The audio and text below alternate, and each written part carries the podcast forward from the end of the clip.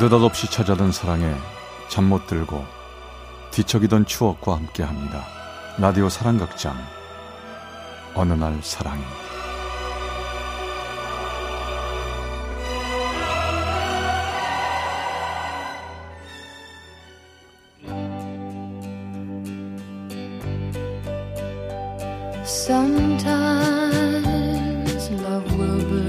사랑의 체험수기 어느 날 사랑이 제 335화 사랑의 맛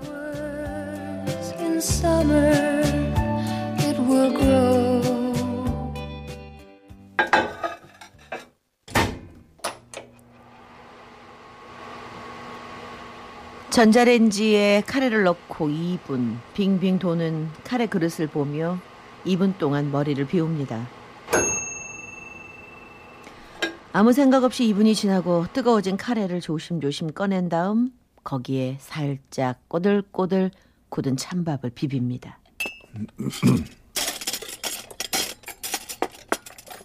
아, 어, 괜찮은데? 맛있어. 어느새 밤 11시를 훌쩍 넘긴 시간. 낮에 만들었던 카레를 덮이고 찬밥에 비벼 먹습니다. 곁들이는 반찬은 김치 몇 조각, 그리고 차가운 물 한 잔. 혼자 깨 있는 사람의 허기를 달래기에 충분한 메뉴죠. 저는 가끔 이렇게 한밤에 카레를 즐기곤 합니다. 몇 년 전부터 생긴 저만의 습관이죠. 어이 친구 축하한다 고생 많이 하더니 소원 이뤘네 축하해요. 고마워. 네, 성훈 씨 식당 냈던 얘기에 이보다 제가 더 반가웠어요. 이제 모임 무조건 여기를 할게요. 재수 씨, 오기만 하십시오. 무조건 주방장 특선 나갑니다. 대학을 졸업하고 11년, 전 드디어 오랜 소망 하나를 이뤘습니다. 작은 일본 가정식 식당을 열게 된 거죠. 요리는 취미였을 뿐 일로 생각한 적이 없던 저는 대학 졸업 후 군대까지 다녀온 나이에 식당 보조로 일하면서 밤엔 조리사 자격증 시험을 준비했습니다. 그 어렵게 조리사 자격증을 따고 몇 년을 준비한 끝에 드디어 제 가게를 연 거죠. 그렇게 시작한 얼마 후 여기요 저 좀 잠깐요 사장님 아, 예. 무슨 어, 일이십니까? 이 명란구이 덮밥이요 네. 너무 짜요 아, 손님. 명란이 원래 좀 짠맛이 강해서 그렇긴 한데요. 아, 근데 입맛에 안 맞으십니까? 어, 그러면 사장님께서 조금 덜 짠 명란을 주는 거래처를 확보하셔야죠 아니 짠 명란 먹을 거면 집에서 먹고 말죠 한 방 먹은 기분이었습니다. 식당 시작하고 몇 번 온 손님인데 입맛이 좀 까다로운 편이었죠. 그래도 일리 있는 지적을 하는 편이라 그 여자 손님을 소홀히 넘길 순 없었죠. 아, 예. 좋은 얘기 감사합니다. 더 좋은 물건을 찾아봐야겠습니다. 좋은 지적 고맙습니다. 전 90도로 고개를 숙여 인사를 했는데요. 어라? 아, 이 손님 대꾸도 없이 짐을 챙기더니 계산을 휙 하고 나가는 게 아니겠어요? 아, 이럴 땐 전또 오시란 말을 해야 되는 겁니까? 말아야 되는 겁니까?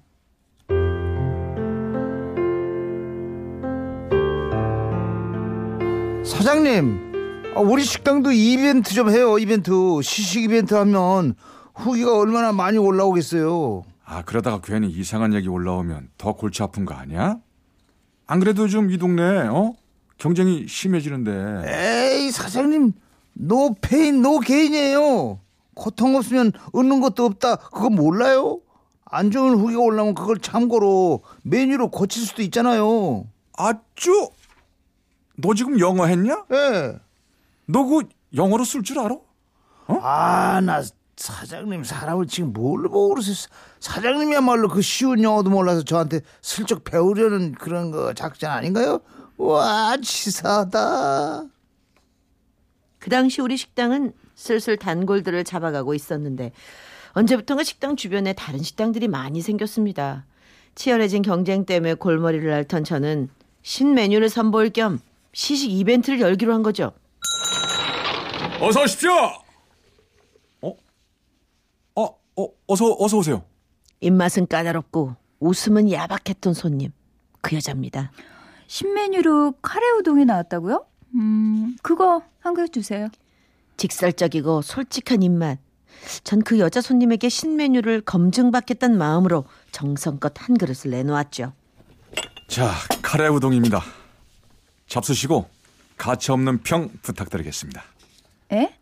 가차 없는 평이요? 아, 네. 미각이 발달하신 분 같아서요.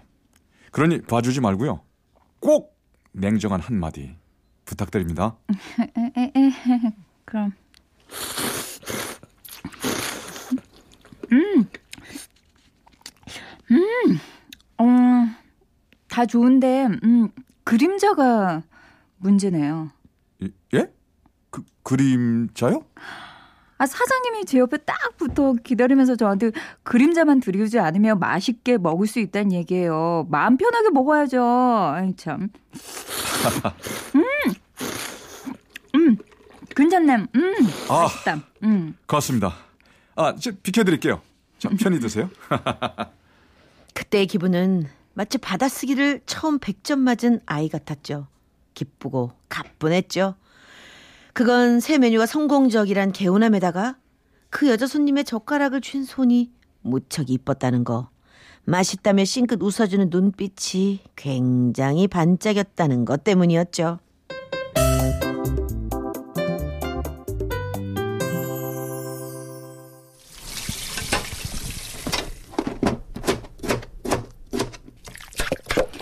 여기 계산이요. 어, 8,000원 맞죠? 예, 맞고요.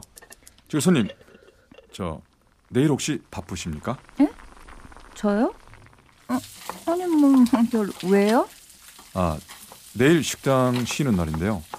점심 시간 때 괜찮으시면 골목 끝 미술관에 소풍 가시죠. 도시락은 제가 싸겠습니다. 소풍이요? 저랑요? 아, 아니요, 뭐 바쁘시면 괜찮습니다. 뭐 억지로 나오지 않으셔도 됩니다. 아니요, 뭐 억지로 뭐 그러면 안 되겠죠. 앞뒤 다 잘라먹고 횡설수설 안 되겠다 싶었죠. 그런데 어, 좋아요. 근데 쉬는 날 도시락 싸면 억울하지 않으세요? 아, 아닙니다. 억울하다뇨. 그럴 리가요. 그리고 솔직히 전 미술은 잘 모르는데 괜찮겠어요? 아, 걱정 마십시오. 미술은 저도 모릅니다. 그냥 그 미술관 정원이 하도 이쁘길래 거기서 도시락 먹으면 좋겠다 싶어서요. 미술 걱정은 붙들어 매십시오. 그러세요, 그럼. 음, 내일 11시 50분에 미술관 앞에서 봐요. 예, 안녕히 가십시오. 내일 뵐게요. 어, 예, 됐어.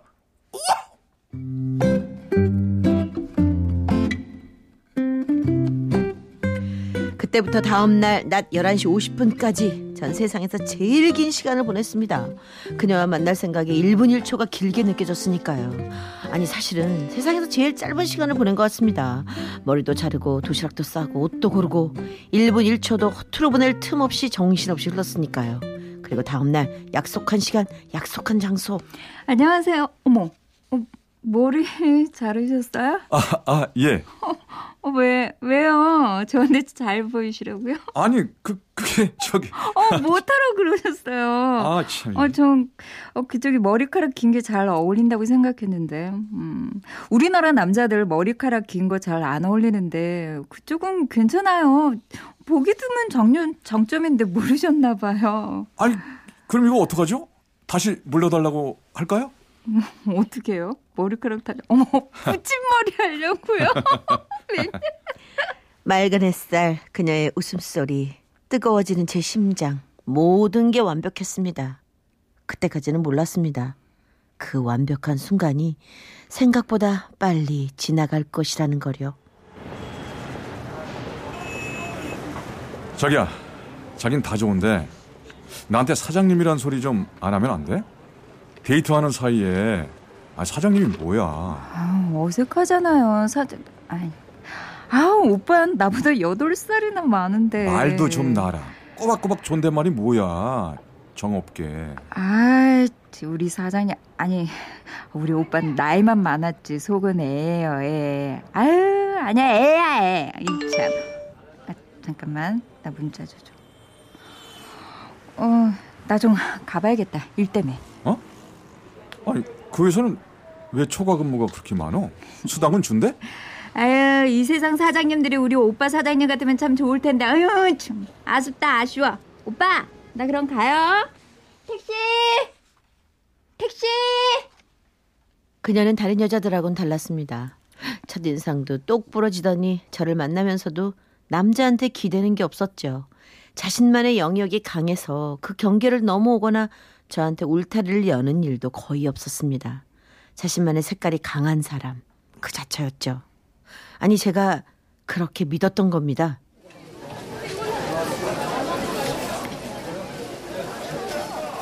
어디 보자. 반지는 부담스러울 것 같고 딴 걸 사줄까? 아 그래 목걸이.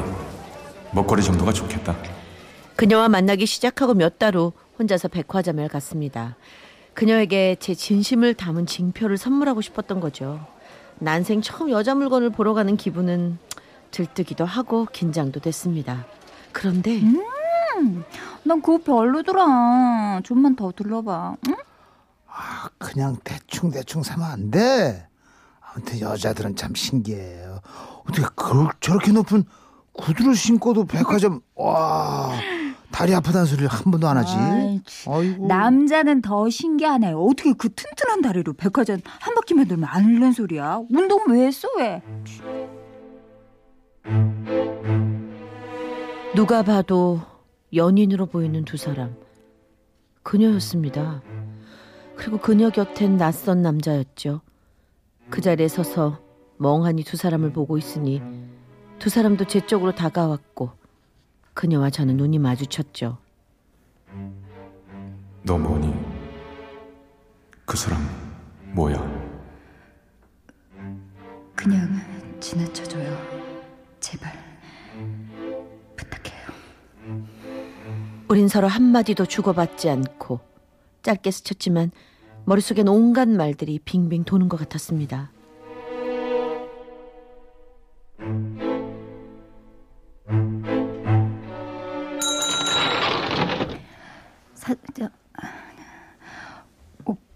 오빠, 죄송해요.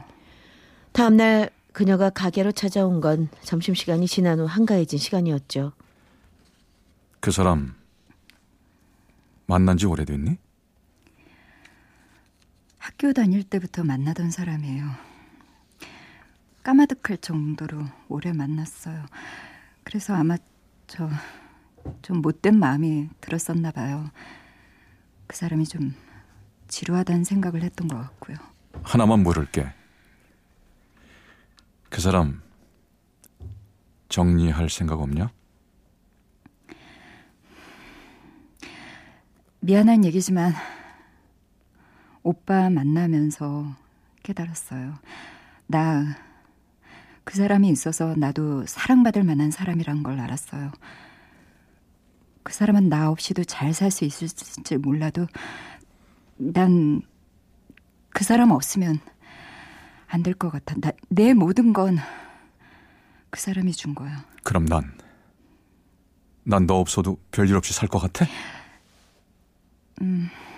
난 그런 사람 못해요. 딴 사람의 중심을 잡아줄 만한 그릇은 못해. 오빠 나 없어도 될 거예요. 아니 어쩌면 없어야 더 잘 살 수 있을 거예요. 나쁜 꿈 꿨다고 생각하고 그냥 잊어줘요. 미안해요.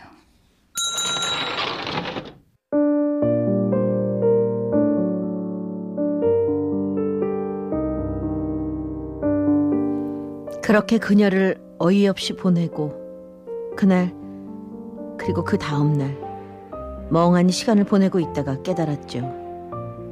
이틀 동안 거의 굶었다는 걸 말입니다. 그래서 밤 12시가 다 된 시간에 팔다 남은 카레를 데우고 찬밥을 비벼 먹기 시작했죠.